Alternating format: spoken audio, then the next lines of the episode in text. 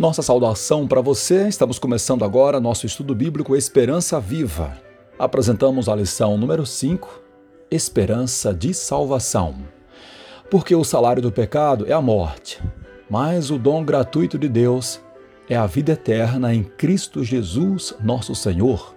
Romanos 6, versículo 23. Antes de sua queda, o homem encontrava prazer na presença de Deus e alegria na comunhão com seu Criador. Porém, depois de comer do fruto proibido, o homem perdeu sua alegria na santidade e se escondeu da presença de Deus, conforme você vê em Gênesis capítulo 3 e o versículo 8.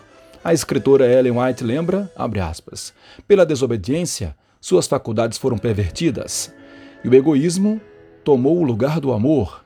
Sua natureza tornou-se tão enfraquecida pela transgressão que lhe era impossível, em sua própria força, resistir ao poder do mal.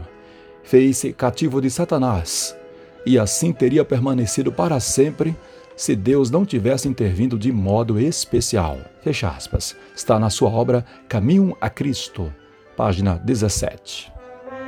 E agora vamos às perguntas. A primeira é: como a Bíblia descreve a condição espiritual do homem antes da salvação? Vejamos Efésios capítulo 2, versículos 1 e 2. Ele lhes deu vida quando vocês estavam mortos em suas transgressões e pecados, nos quais vocês andaram noutro tempo, segundo o curso deste mundo e segundo o príncipe da potestade do ar, do espírito que agora atua nos filhos da desobediência. Esse texto revela que a condição espiritual do homem antes da salvação é de morte, até que ele receba vida por meio de Jesus Cristo. Pergunta número 2. De que modo Deus interveio nesse resgate do homem? João capítulo 3 e o versículo 16, creio que é um texto que você conhece, porque Deus amou o mundo de tal maneira que deu o seu Filho unigênito, para que todo o que nele crê não pereça, mas tenha a vida eterna. Deus interveio enviando o seu Filho para viver entre nós e nos resgatar da maldição do pecado. Terceira pergunta: o que Jesus teve que fazer para nos salvar? Isaías 53, versículos 4 e 6 revela o seguinte: Certamente ele tomou sobre si as nossas enfermidades e as nossas dores levou sobre si. E nós o considerávamos como aflito, ferido de Deus e oprimido. Mas ele foi traspassado por causa das nossas transgressões e esmagado por causa das nossas iniquidades. O castigo que nos traz a paz estava sobre ele, e pelas suas feridas fomos sarados. Todos nós andávamos desgarrados como ovelhas, cada um se desviava pelo seu próprio caminho, mas o Senhor fez cair sobre ele a iniquidade de todos nós. E também lemos em Marcos capítulo 10 e o versículo 45 Pois o próprio Filho do Homem não veio para ser servido, mas para servir e dar a sua vida em resgate por muitos. O que Jesus teve que fazer?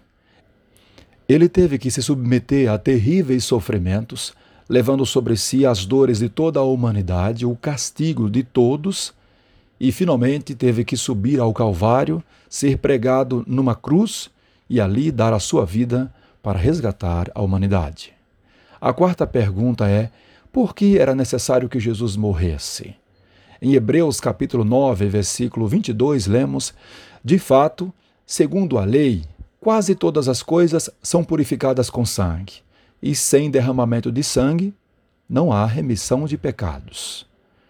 O texto mostra que, na lei judaica, algumas coisas só podiam ser purificadas com sangue, e dentre estas coisas era a contaminação pelo pecado. Por isso, sem o derramamento do sangue de Jesus, não teria como a humanidade ser redimida. Quinta pergunta: o que o ser humano deve fazer para ser salvo? Vamos ver em Atos capítulo 16, versículos 30 e 31. Depois, trazendo-os para fora, disse: Senhores, que devo fazer para que seja salvo? Eles responderam: Creia no Senhor Jesus e você será salvo, você e toda a sua casa. Esse texto relata um episódio onde Paulo e Silas estavam presos por estarem pregando o evangelho na cidade de Filipos. Depois de ver que o Senhor havia rompido as cadeias que prendiam os apóstolos, o carcereiro ficou impressionado e desejou servir aquele mesmo Deus e ter aquela salvação. Por isso perguntou: Que devo fazer para também ser salvo? E a resposta dos apóstolos foi: Creia no Senhor Jesus Cristo. Também nós lemos em Efésios capítulo 2, versículos 8 e 9: Porque pela graça vocês são salvos, mediante a fé. E isto não vem de vocês, é dom de Deus, não de obras, para que ninguém se glorie. De maneira categórica, o apóstolo informa que a salvação é pela graça. Então, o que o homem deve fazer para ser salvo? Aceitar a graça, o presente que Deus lhe oferece. Precisa ter fé nisso e crer que seus pecados são perdoados quando ele aceita Jesus como seu Salvador. A sexta pergunta é: se a salvação é pela graça, por que se espera que o salvo viva uma vida de retidão e obediência? Vamos ver aqui mesmo em Efésios, capítulo 2, versículo 10. Depois de falar que a salvação é pela graça, o apóstolo diz no versículo 10: Pois somos feitura dele, criados em Cristo Jesus para boas obras, as quais Deus de antemão preparou para que andássemos nelas. Deus nos criou para produzir boas obras, para refletirmos e reproduzirmos a sua imagem. O pecado arruinou a nossa natureza e nós passamos a produzir obras más. Assim, a salvação consiste, entre muitas coisas, restaurar em nós a condição de produzirmos aquelas obras que Deus tinha em mente que produzíssemos quando planejou a nossa criação. Além disso, lemos em Tiago, capítulo 2, versículos 21 ao 24, por acaso não foi pelas obras que Abraão, o nosso pai, foi justificado quando ofereceu seu filho Isaque sobre o altar? Você percebe que a fé operava juntamente com as suas obras e que foi pelas obras que a fé se consumou? E se cumpriu a escritura que diz: Abraão creu em Deus e isso lhe foi atribuído para a justiça, e ele foi chamado amigo de Deus. Assim vocês percebem que uma pessoa é justificada pelas obras e não somente pela fé. Esse texto nos mostra que, embora as nossas obras não contem pontos para a nossa salvação, elas revelam se a nossa fé é real e se a nossa condição com Deus está em plena harmonia. E agora a sétima pergunta. Embora a graça seja superabundante, como está escrito em Romanos capítulo 5, versículo 20, por que não devemos viver pecando? Vamos ver em Romanos capítulo 6, versículos 1 e 2. Que diremos então? Continuaremos no pecado para que a graça aumente ainda mais? De modo nenhum. Como viveremos ainda no pecado, nós que já morremos para ele? Inspirado pelo Espírito Santo, Paulo ensina que não podemos viver na prática do pecado depois de termos recebido a salvação, porque nós, quando somos batizados, fazemos uma aliança com Cristo e rompemos a aliança com o pecado e com o mundo. Para eles, morremos. Outro texto que a gente vai ver é a primeira epístola de João, capítulo 3, versículos 8 e 9. Aquele que pratica o pecado procede do diabo, porque o diabo vive pecando desde o princípio. Para isto se manifestou o Filho de Deus, para destruir as obras do diabo. Todo aquele que é nascido de Deus não vive na prática do pecado, porque nele permanece a semente divina. Nenhum filho de Deus vai querer viver praticando as obras que são de Satanás. Quem vive pecando, transgredindo a lei de Deus, está reproduzindo as obras de Satanás. Mas nós escolhemos reproduzir as obras de Deus. Jesus destrói as obras de Satanás em nosso coração nós nascemos da água e do Espírito e agora passamos a produzir as obras de Deus. Por isso que não vivemos mais na prática do pecado. E agora o comentário final. A salvação é uma iniciativa exclusivamente divina.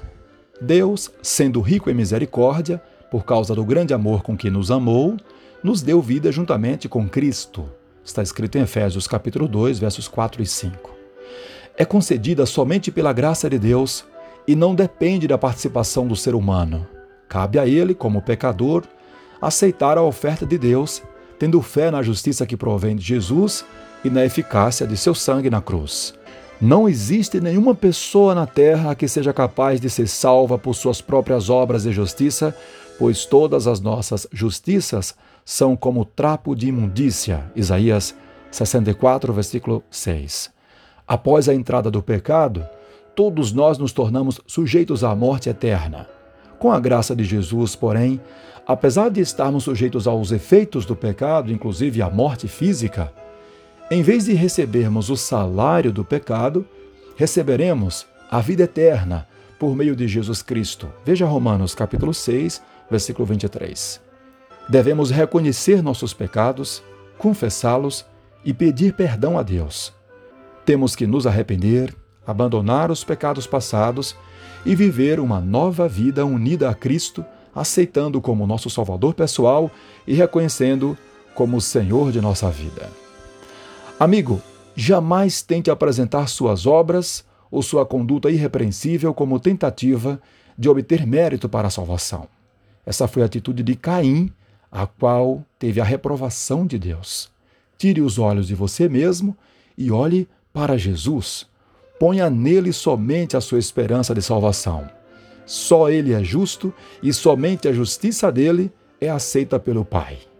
Você deve brilhar com suas boas obras diante dos homens, não para a sua própria glória, mas para que os homens, vendo as suas boas obras, glorifiquem a seu Pai que está nos céus. Mateus 5,16. Você reconhece que é um pecador e que sua única esperança de salvação está no perdão de Deus? Aceita a graça de Jesus em sua vida e decide hoje viver como um servo dele? Parabéns! Então vamos orar. Senhor, nós te agradecemos por tua graça, porque o Senhor nos enviou Jesus Cristo para morrer por nós, para que pela morte dele nós tenhamos vida e vida em abundância, vida eterna. Nós queremos que Jesus reine em nosso coração e habite nele para sempre. Em nome de Jesus, amém. Muito obrigado por sua atenção no estudo de hoje e até o nosso próximo estudo.